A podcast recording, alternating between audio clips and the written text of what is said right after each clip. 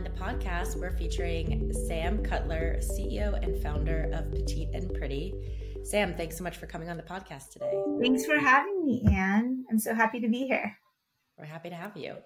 So, Sam, on this podcast, we love to talk about the beauty industry, going beyond what comes to the eye when we think of quote beauty products, makeup, skincare, and more.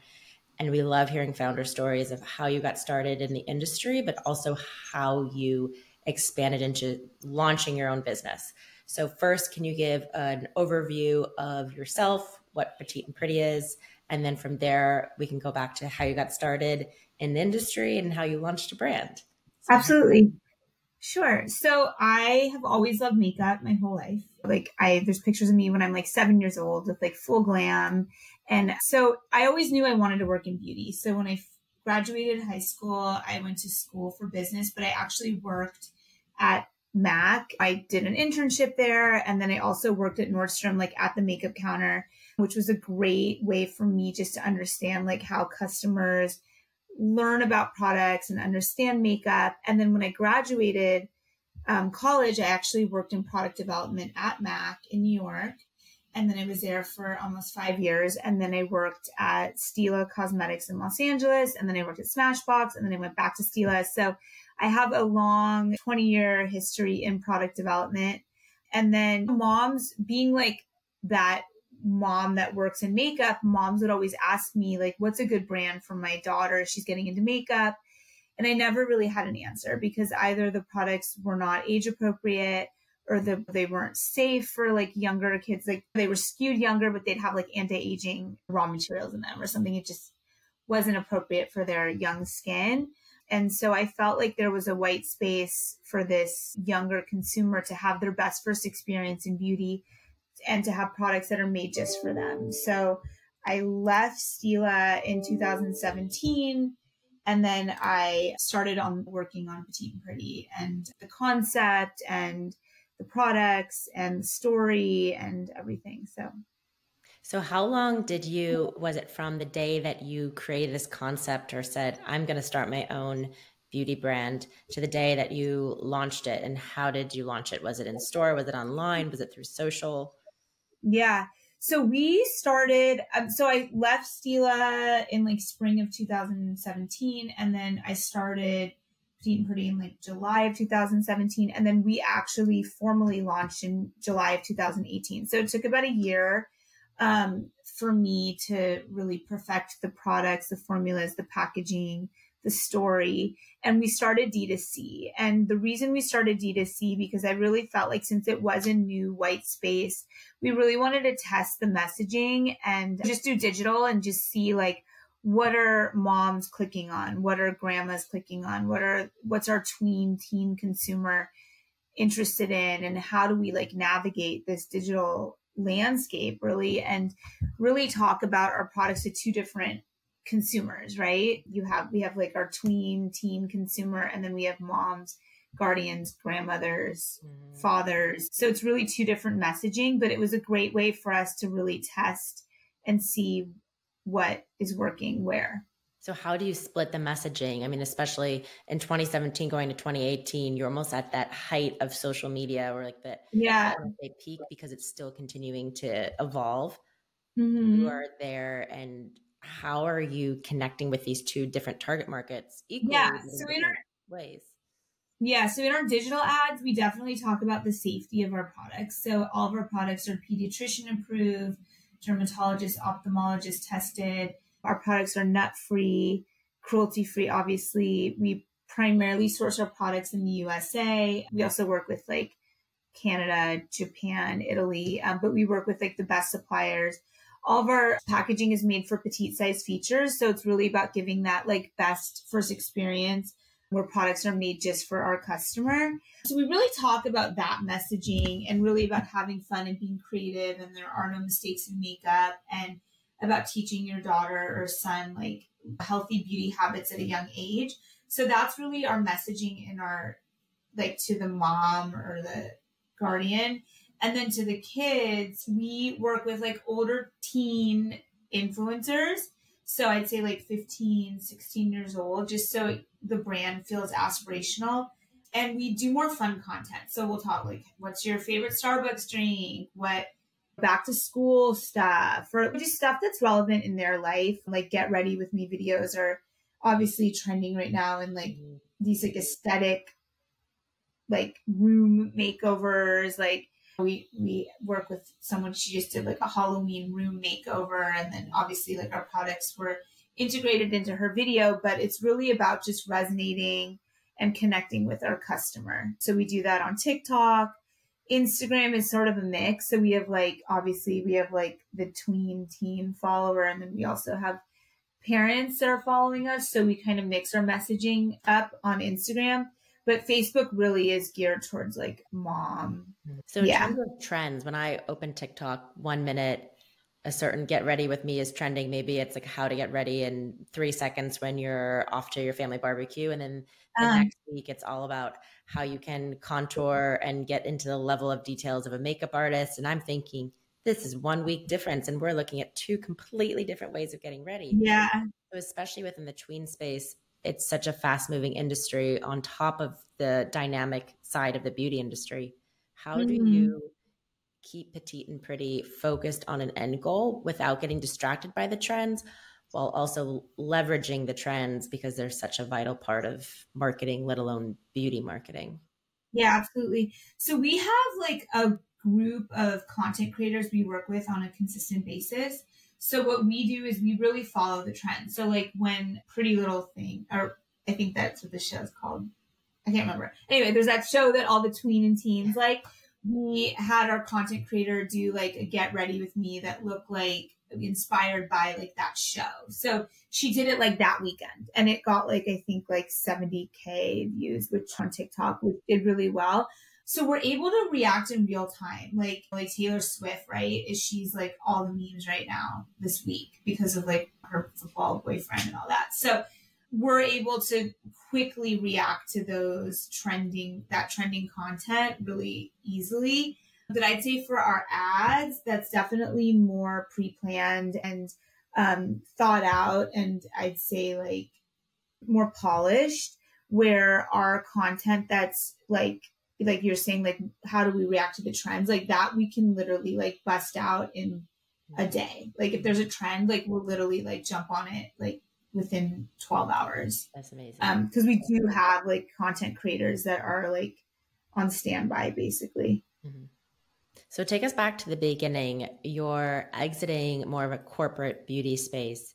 You have this mm-hmm. idea you're seeing that there's there's white space in the industry working with mm-hmm. teens and tweens developing beauty products for them what what were the first products that you launched what were the ups and downs of starting this business? What was something that you felt you had a leg up which i'm sure is the obvious might be product mm-hmm. development. You really understand that. Yeah.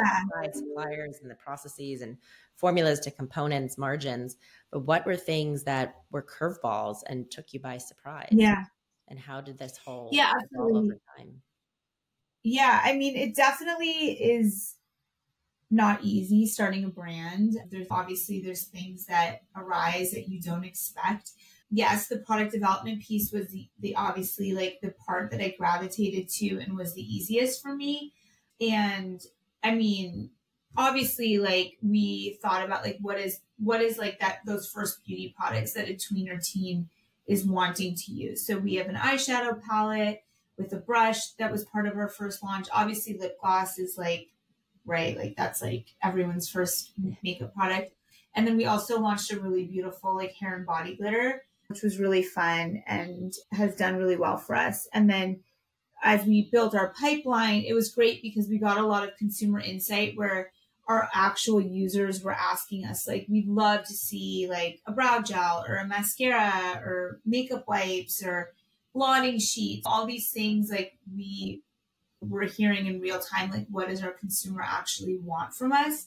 So we launched with the first three products and then we slowly rolled out additional products i mean obviously there were challenges in the beginning we for the hair and body glitter for instance like the wiper which is like the pro- the thing that when you pull the wand out, pulls the excess product, wasn't wiping our product, our our wand properly, and it was causing the brush to snap off. So we had to like literally sit on the floor in our office and change out thousands of wipers so that they would properly wipe. And I mean, I'm scarred from that I'm sure. week, but you kind of just have to get through it. And I feel like it's having my own brand and especially get through COVID, right? You kind of just need to react and just do it. And I mean, it is what it is, right? And it's like, how do we just solve the issue versus blaming someone or whatever, right? Like, it's like, it doesn't, there's no point, right? It's like, let's just like fix it, move forward, and just like power through this. And it was kind of like an all hands on deck situation. So everyone was helping and we were able to do it. But that was like a challenge in the beginning for sure. It was like stuff, hiccups like that that come, that arise. Yeah, components to formulas to shipping times. Then Yeah. COVID comes in and that throws a whole other curve. Yeah, totally. we talk a lot about too about starting a business is very different than scaling a business so many times people Mhm. they they come to us and they say we either we can never think of an idea that we we knew we had all the business acumen we went maybe they went to mba school maybe they're just a business guru they worked in operations but they don't have the idea and then there's other people that have this Mhm. idea and they get it off the ground and it's amazing and then they struggle with the scaling part and so in my opinion, an amazing entrepreneur is someone who has that idea, who can launch a brand and also scale it, which is so much easier said Mhm. than done. So I'd love to learn Mhm. from you of how did you transition from this idea, this concept, and creating it to then scaling it and growing it and and watching it Mhm. literally turn from a baby into teen to an adult, and what Yeah. you give to another entrepreneur based Yeah, on what you've um, experienced? Yeah, I think that like it's kind of like reacting in real time, and I think today in today's day and age, you you can't you can't have your plan. It was like okay, this is going to be our plan. We're going to launch on D2C. We're going to price our products so we can go into retail. Then we're going to go into these this distribution, and then we're going to you know go into this many doors, and we're going to do this. this. I think if you have this pre-planned sort of concept out. I mean, it's a nice guideline, but is it actually really going to come into fruition? And I think that's something that I think is, it's like a great plan, but is it actually like feasible? And it also is very expensive. And I think that the larger retailers, right, like their terms are usually like net 90. So like you'll ship your product, you're paying like a year and a half ahead. For products that aren't going in the store in, until a year later or whatever. So I think that when you are starting a brand, you have to think about okay, like, do I have enough inventory and funds to fund this up front? And I'm not going to see the benefit of this till a year later. So mm-hmm. those are things that like I didn't even think about or realize. And then just being more like aware of those struggles, I guess. And then also going into retail, like they expect a lot of sampling and support from the brand side, which is great, but it's also hard because when you're dealing with larger retailers, like they have such a larger reach than the brand, a, new brand. So it's like re- working with the retailer on how to really build the brand, I think is really critical and important in spreading brand awareness and how do you really build that brand awareness amongst like your own D2C, your own social and working with your retail partners. Yeah, so I mean we we had like a growth plan. I really didn't want to go on Amazon. I was like anti-Amazon and then being a mom, it, I was like every mom is on Amazon. Like every human is on Amazon. Why were you Like, anti Amazon at first? because we were we position ourselves as prestige Okay. we are prestige so i just felt like i didn't know if it like cheapened the brand i just was like really apprehensive about it and not This sure for retail partners a bunch because I remember back in the day I was working at LVMH and I believe there was an old rule that stemmed out of the UK that LVMH Mm. would never sell on Amazon. I'm, I'm not a lawyer, I should preface this. Yeah. It was a huge component of the prestige and luxury industry from not only fashion but to beauty and Mhm. everything in between. I think even technology might have been affected by this law. And I was just talking to someone recently, and they were saying that their full job was to get any luxury, let alone an LVMH brand, onto Amazon. And this is kind of the circa of 2017, 2016, and now progressing six, seven years later, we are seeing really elevated brands on Amazon. Yeah. And then Amazon also owns Shopbop, I believe. And there's high end uh, denim, footwear, mm. and these top makeup brands as well. So I see yeah. side too of will this deplete my brand image and pull me further from prestige? Yet mm-hmm. our client is on Amazon and it's the operation side, the awareness and putting it in their face has such a momentum to it. So how do you balance keeping yeah. a brand while also leveraging Amazon to get in front of those clients that the ads might not be reaching? Right. Yeah. So we, I mean, so that was like, again, that was like a big internal struggle of mine. And then I was like, what? Like, it's such, like, for being a mom, it's like a no brainer, right? Like, it's like Thursday, and I'm like, oh my gosh, I need a birthday gift for Saturday. Like, and our brand is so giftable that it just really ultimately made sense for us. And Amazon has actually become one of our largest retailers over the last year. And we've seen like 60% growth just this year on Amazon over last year. So it's definitely like growing. And we've also gotten, we, what we did was we, they're not all of our SKUs are on Amazon. We've gotten more, I guess, smart and selective of like, okay, we're going to only offer these SKUs on Amazon and then these SKUs are offered on Ulta and really making it so it's a little feels um, like Ulta has like some unique SKUs that Amazon doesn't have, or our website has like some merch items that you can't get anywhere else. And how do we really differentiate our channels so each one has a unique, I guess, point of difference that also makes sense for that consumer as well.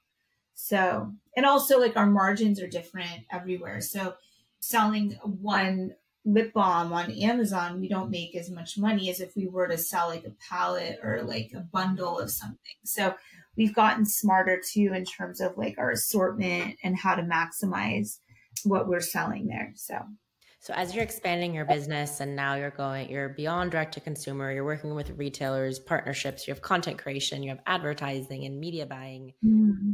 On top of product development and looking at components and trend forecasting we're not even talking about cash flow that's a whole other world. How are you mm. delegating all of this work and to stay as the vision leader the founder and the ceo and how are you delegating and hiring the right talent and yeah. everyone in line? That seems really so, a challenging role or challenging task. yeah so we have a small and mighty team. There's five of us and i'd say everyone wears many hats so we have a brand uh, manager who oversees like all high level, like our D2C, our brand partnerships. She also works with like our web web team designers with if we do sweepstakes, she oversees social, she oversees like everything from a high level.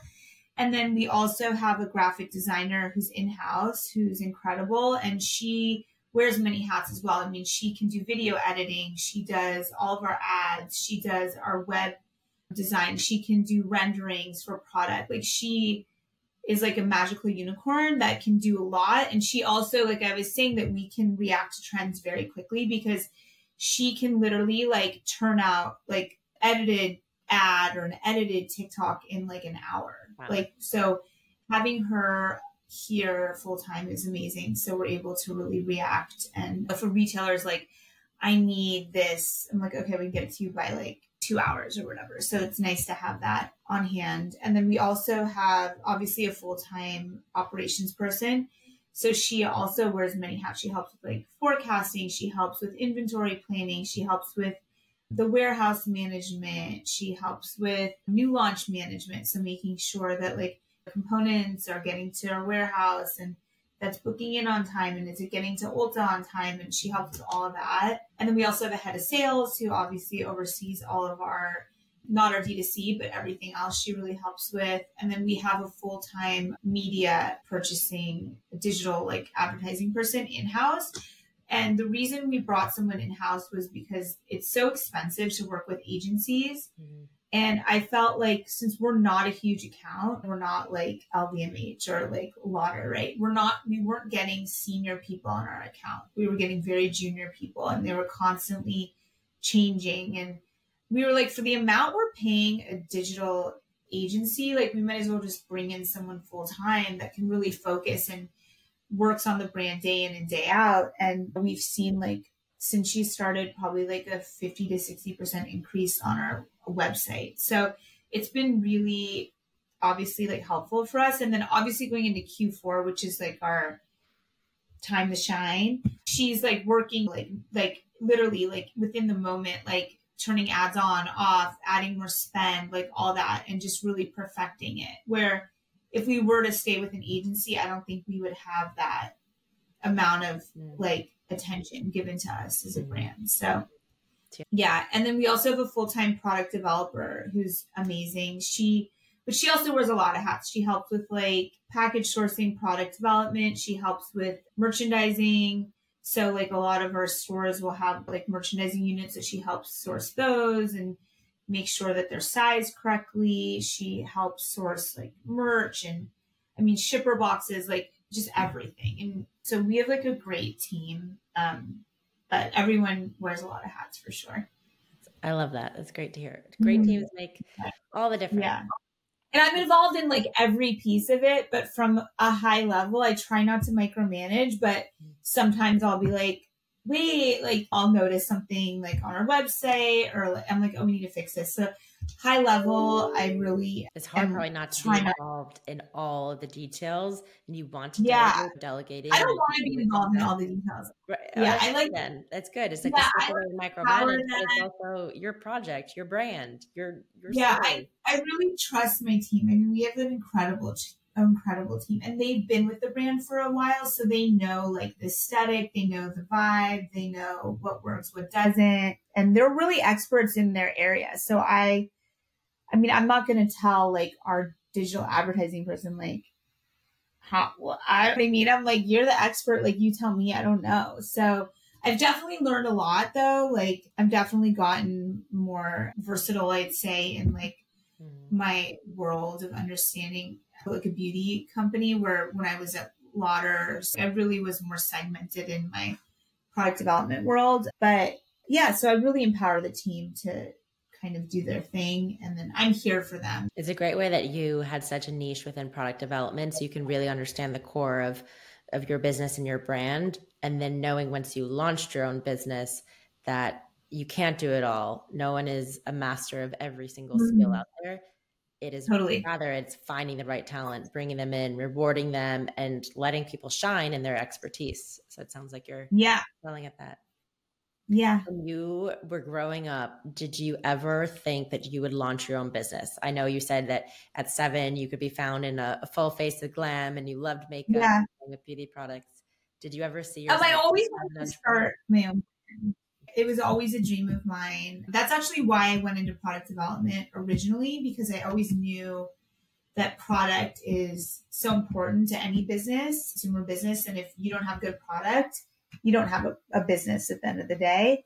So it was something I always wanted to do, but I think it's so saturated right now. And it's like, there's just so many brands and it really, for me, needed to feel like my brand needed to live in this beauty landscape. And it was I felt passionate about it. And so that's why like I felt like this was a, a really great concept that needed to live amongst all these other brands. So so as we wind down on the podcast, has there been a person or a thought or a piece of advice that has helped you get to the point of where you are today?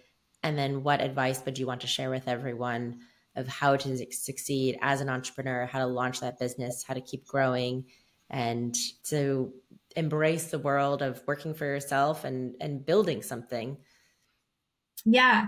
I would say honestly like like I was saying like don't plan too far ahead because you never know what's going to come at you and I'd say like my favorite word to live by is it is what it is because it truly is what it is, right? Like sometimes there's nothing you can do, but figure it out and react and make it work and you can't go back in time. So how do you look forward? And I think through COVID, I mean, we were only a year old and COVID happened, and it was definitely like, how do we quickly um, adjust and react and change who we are and as a brand and it really was something we had to do overnight right and so i think that would be my word of advice is like not to to be nimble right and to be able to adapt and quickly change as needed with whatever comes at you because you really don't know, right? Like life has things that happen that you don't plan for. And it's really just being able to not be stuck in your ways. And so it's that level of yeah. curiosity and how you react, not what happens, but how you react and move on and and make it into a better situation. It's really what gets yeah. the day. Totally. Definitely. Amazing. So, well, thank you, Sam. Yeah. Thank you for sharing your story yeah. and your advice and how you got started and everything about Petite and Pretty. So, where can yeah. everyone find Petite and Pretty? Where people shop? Where can they find you? Yeah. Where they can get in touch and learn more? Yeah, sure. So, you can go to our website, www.petiteandpretty.com, or you can check us out on Instagram, and Pretty, or TikTok pretty. That's another thing. If you are starting a business, you want to make sure you can get the handles, the website, the trademark. Like that is, oh, that's a whole other situation, but that's so critical. Yes, you can find us on all those handles, and then you can find me at sam at petiteandpretty.com. So you want to reach out, feel free. I'm happy to help, give advice. I'm here for whoever. So Amazing. Well, thank you, Sam. Thanks yeah. for sharing your story and sharing more about and Pretty. We'll definitely follow along and thank congrats you. on the success and launching a really cool and amazing brand. Thanks so much. I appreciate it. All right. Have a good rest of your day. Bye. Thank you. Bye.